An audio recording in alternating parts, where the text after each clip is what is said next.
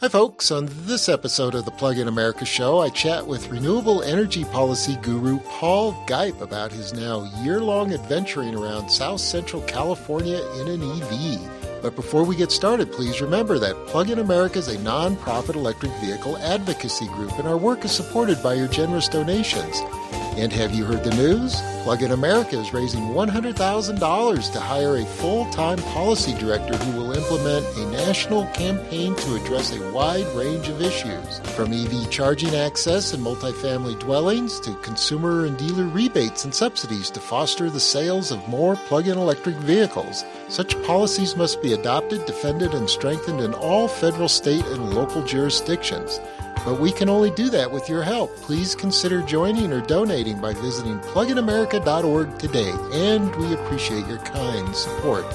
Also, please be sure to visit pluginamerica.org and click the multimedia and podcast tabs for the show notes and links to this episode.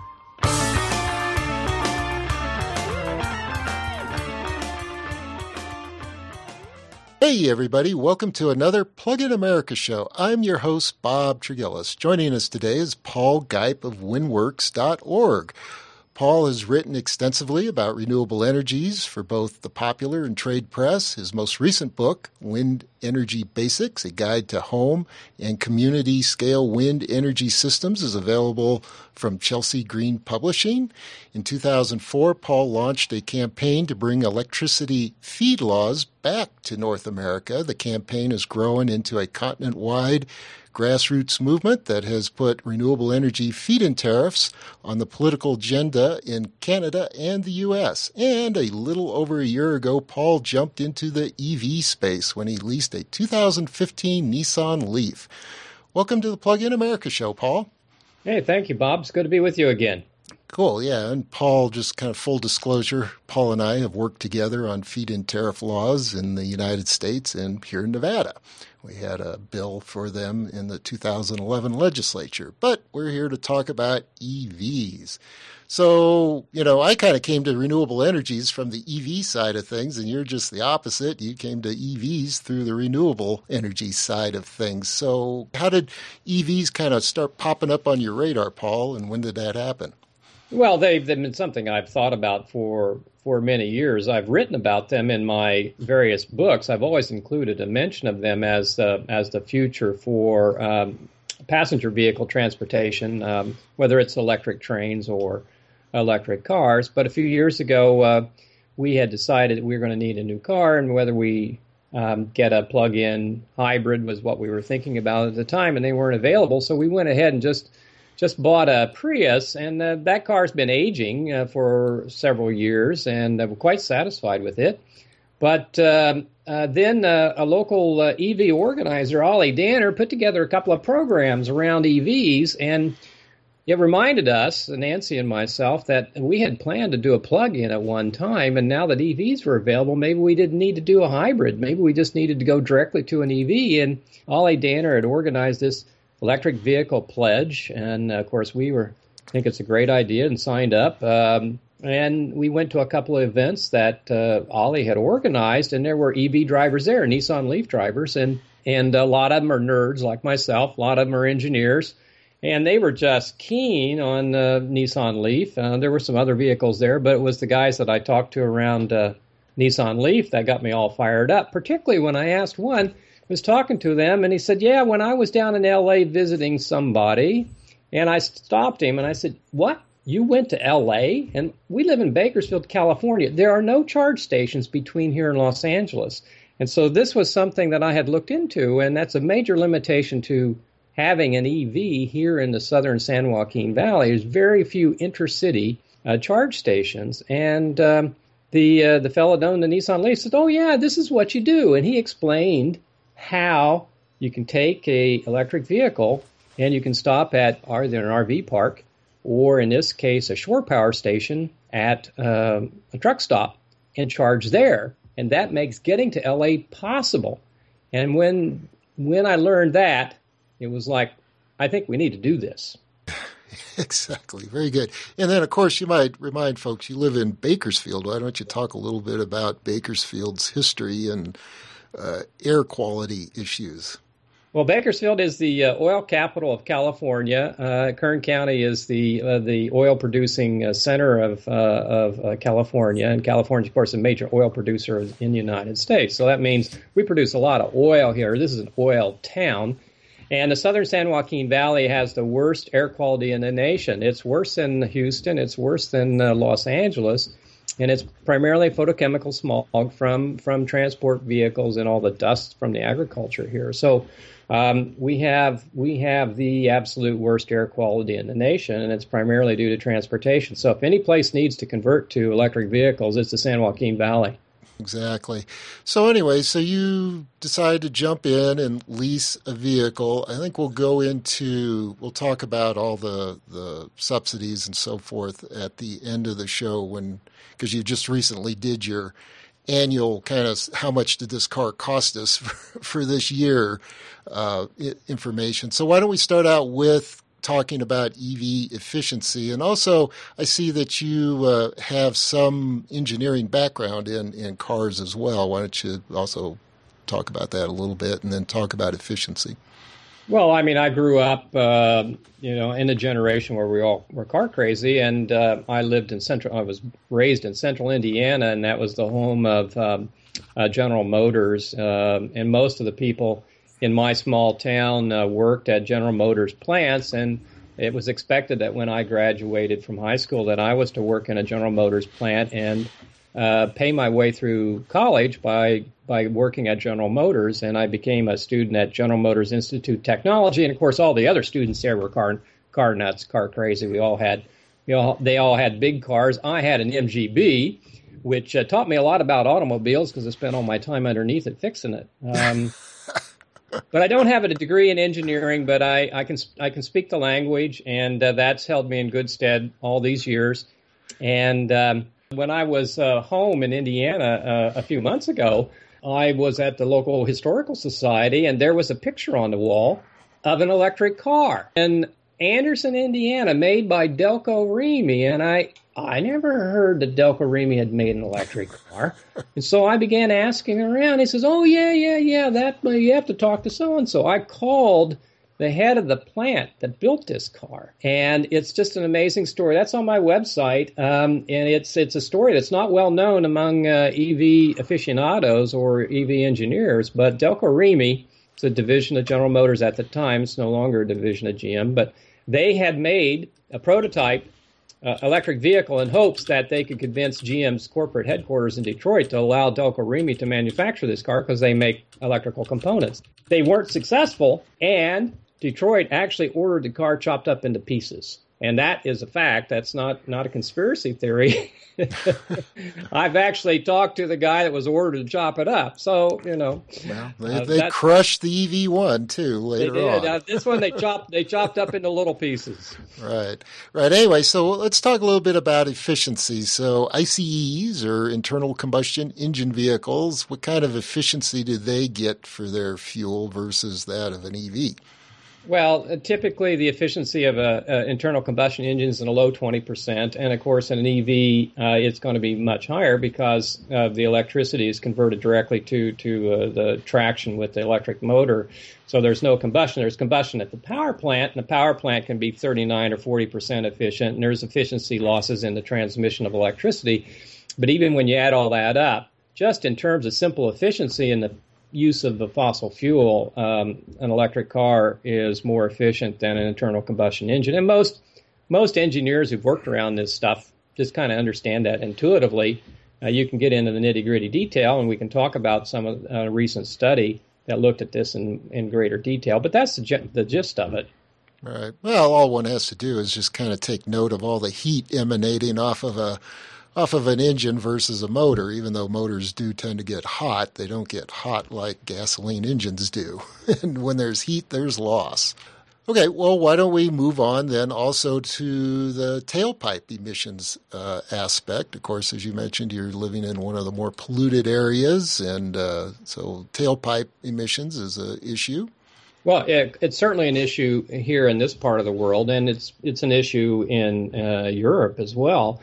Um, well, for most people understand, an electric vehicle has no tailpipe. Um, now, some critics of EVs say, well, it has a very long tailpipe. That is, the emissions that power an EV are emitted at a power plant someplace distant. But when you have photochemical smog that's due to emissions from vehicles, say in a confined area such as the San Joaquin Valley, it's really critical that that you limit the emissions that come from vehicles. And electric vehicle, of course, is the is the optimum because there is no emissions from the vehicles you drive down the road. And we don't have a lot of power plants here in the valley.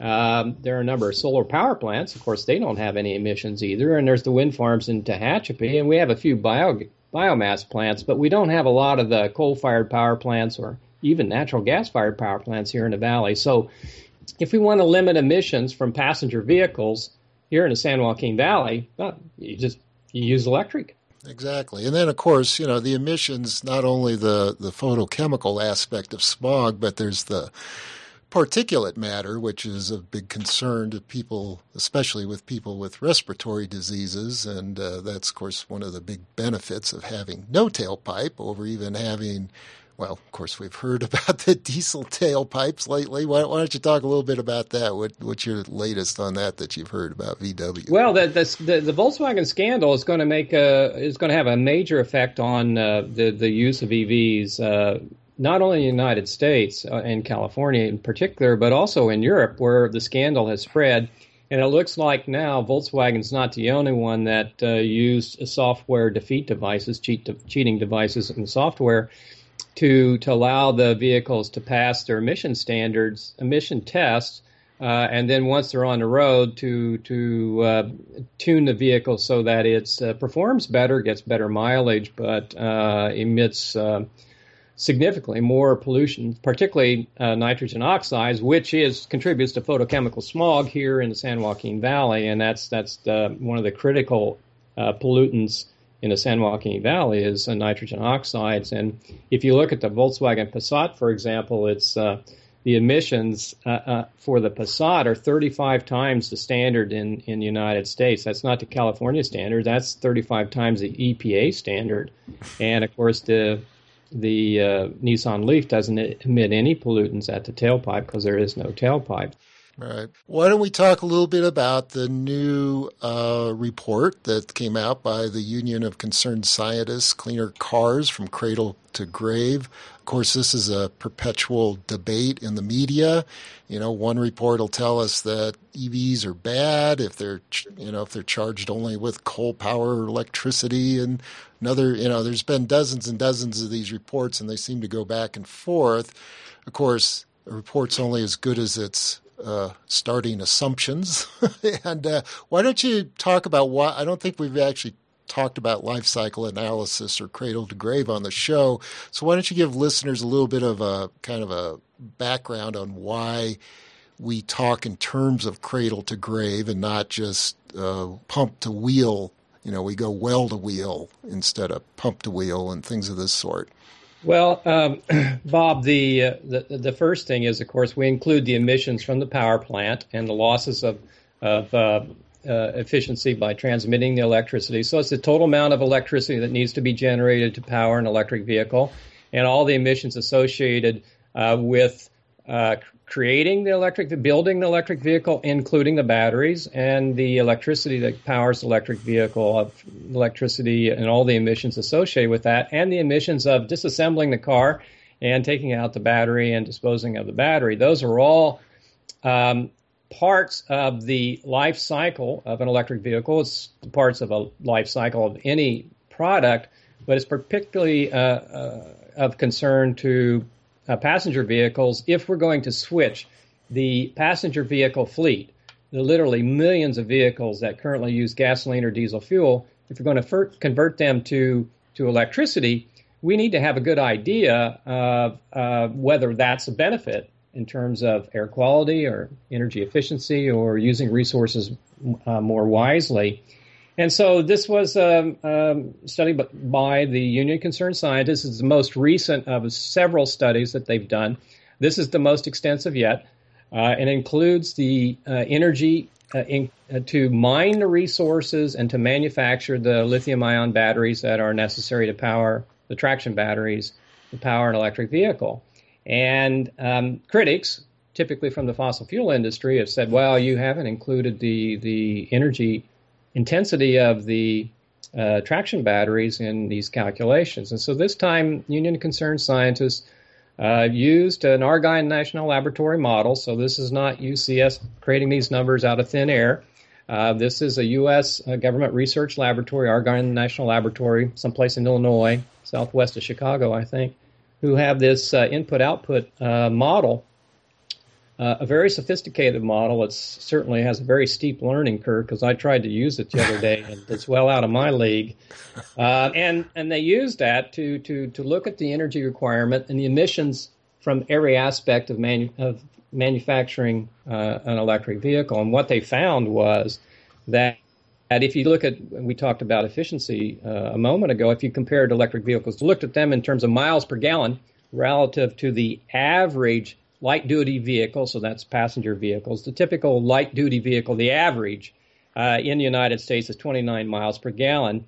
All the top cars that are in the EPA's um, mileage, fuel efficiency ratings, are all electric. And among those, for example, is the Nissan Leaf, which gets 114 miles per gallon, uh, and the Tesla gets 100 miles per gallon. And so that's a that's a measure of their efficiency in terms of all the fuel that they're using to power the electric vehicle, as well as to manufacture the electric vehicle and to manufacture the batteries. That gives you a sense of scale. Um, that's um, one aspect of it. Another aspect, of course, is that in the United States, uh, we still use a lot of coal. Right. Uh, but there are some regions of the United States, such as the Northeast, and New York State particularly uses a lot of hydro. And then the Pacific Northwest, where they use a lot of hydro. And of course, here in California, where we like to think we're so green, uh, we don't have quite as much hydro, and we still use a fair amount of fossil fuels. Not so much coal, maybe only 10% coal, but quite a bit of natural gas. And so if you look at that, uh, New York State, the average electric vehicle in New York State would get 135 miles per gallon. And California, which we like to think of ourselves as green, only gets 87 miles per gallon. And the USA on the average is about 68 miles per gallon. So that takes into account the mix of generating resources uh, in those in across the United States and in those particular regions. And if you look, for example, if you just look at our car, the one that we have that Nancy and I lease, a 2015 Nissan Leaf, gets the equivalent of 97 miles per gallon uh, based on the mix of resources used to generate electricity for use here in California. So that gives you a sense of scale. And of course, if the if California had 100% renewable energy, um, the emissions would be even lower and the mileage would be even greater. Right. It's like we like to say as the electricity grid gets cleaner, so will our cars. And it can only be that if it is an electric vehicle that you're driving. right. It only happens if it's an electric vehicle. So if you look at the emissions uh, from uh, coal fired generation electricity, they're, they're the same as the emissions, the total emissions from um, liquid uh, fossil fuels, that is, oil and gas, diesel fuel and gas. Uh, natural gas is about 50% of the emissions. Um, and of course, biomass and other forms of renewable energy are much, much lower. Hydro is the least polluting of any of the generating resources, followed by wind. And I know critics of wind energy will find it hard to imagine, but uh, wind is very, very close to hydro in terms of the amount of emissions per kilowatt hour generated. Yes, indeed. Um, and then also a nice thing about this new report is that it's the first report that I'm aware of where they've actually mentioned uh, the impact that battery repurposing and battery recycling might have on the end figures. They were unable to include that data because we have no firm data that shows shows exactly how, how long a battery might last after it is repurposed and the energy going in to repurpose the battery. And then, of course, we don't have a lot of data on recycling these large traction batteries since there's only one recycling plant. And I'm not even sure if they've recycled a battery yet. Uh, but I guess that, that data, as that data uh, accumulates, then it'll be able to include it into the model, and we'll see that I think EVs are going to be much more efficient, even if they were running strictly on coal power, than a gas car could possibly be. Um, and then also they have a nice little calculator here. If people are unaware of it, we'll get it into the show notes so you can find it. How clean is your electric vehicle? And you put in your zip code and the model of your vehicle and uh, punch um, enter, and it'll pop it out and compare it to gas only cars and plug in hybrids in your vicinity and stuff, and um, uh, give you a good uh, idea of what your uh, carbon dioxide equivalent per mile is from your vehicle. Um, so, Paul, you've been driving an electric car now, a Nissan Leaf, for a year, and you have some uh, uh, data for what it's cost you. Um, I was interested to see that uh, you have a local uh, subsidy that goes that you were able to take a benefit of. Uh, why don't you talk a little bit about you know purchasing the car, the subsidies, and the costs, and all that stuff? Well, uh, to make it real simple, uh, the car that we have is a is a 2015 Nissan Leaf S with the quick charge package. It's the only only way you should buy an EV today is with a quick charge. That is a fast charging capability. Um, really, it makes the car so much more useful. And so for us, that's about thirty three thousand um, dollars uh, retail price, um, and there's $7,500 subsidies. It's a tax credit from a federal subsidy. Um, that's a tax credit, and of course, you have to owe enough taxes to take advantage of that. So it's not really. We were not able to. It penalizes the federal tax subsidy penalizes mm-hmm. people in our tax position. Um. We can't take advantage of it, so that's why we leased. Um, Nissan can take advantage of the subsidy and reduce the cost of the vehicle uh, accordingly, and we can still we can still lease the vehicle. So that's the federal subsidy, seventy five hundred dollars. There's a state subsidy here in California, twenty five hundred dollars. And because we live in the most polluted place in the United States, one of the advantages, the only advantage, is that we get a pretty hefty subsidy of three thousand dollars from Air Quality Control District trying to convince us to drive electric. So when you add all that up, uh, that uh, brings the cost of the Nissan Leaf from uh, $33,000 down to $20,000. It makes it uh, comparable to similar sized gasoline powered cars that you can buy here in Bakersfield. That's not exactly how the transaction works out, of course, because we lease. But anyway, that's uh, just before we go on, I just wanted to add when I talk about the batteries being included in the cradle to grave uh, study that UCS uh, did, Bob, uh, that was not just the original, the initial traction battery, but actually replacing the traction battery uh, once and possibly twice. So it included the energy necessary in the traction battery if you replace the battery uh, once or twice during the life of the vehicle. And, and the important point of this was that the energy in the traction but to make the traction battery is really not that significant. And it was one of those things that, well, people think it's a problem, but it turns out it's not really a problem. Right, but they don't account for any repurposing or recycling, isn't it? Just straight disposal. Well, of the make battery? it even better. Exactly. Right. Yeah, that's my point. Is that the repurposing? Of course, I always thought up until this report that the battery was a larger part of the of the of the overall carbon footprint of the vehicle when it doesn't appear to be as such. Especially if you have an economical EV like a Nissan Leaf versus maybe a Tesla Model S.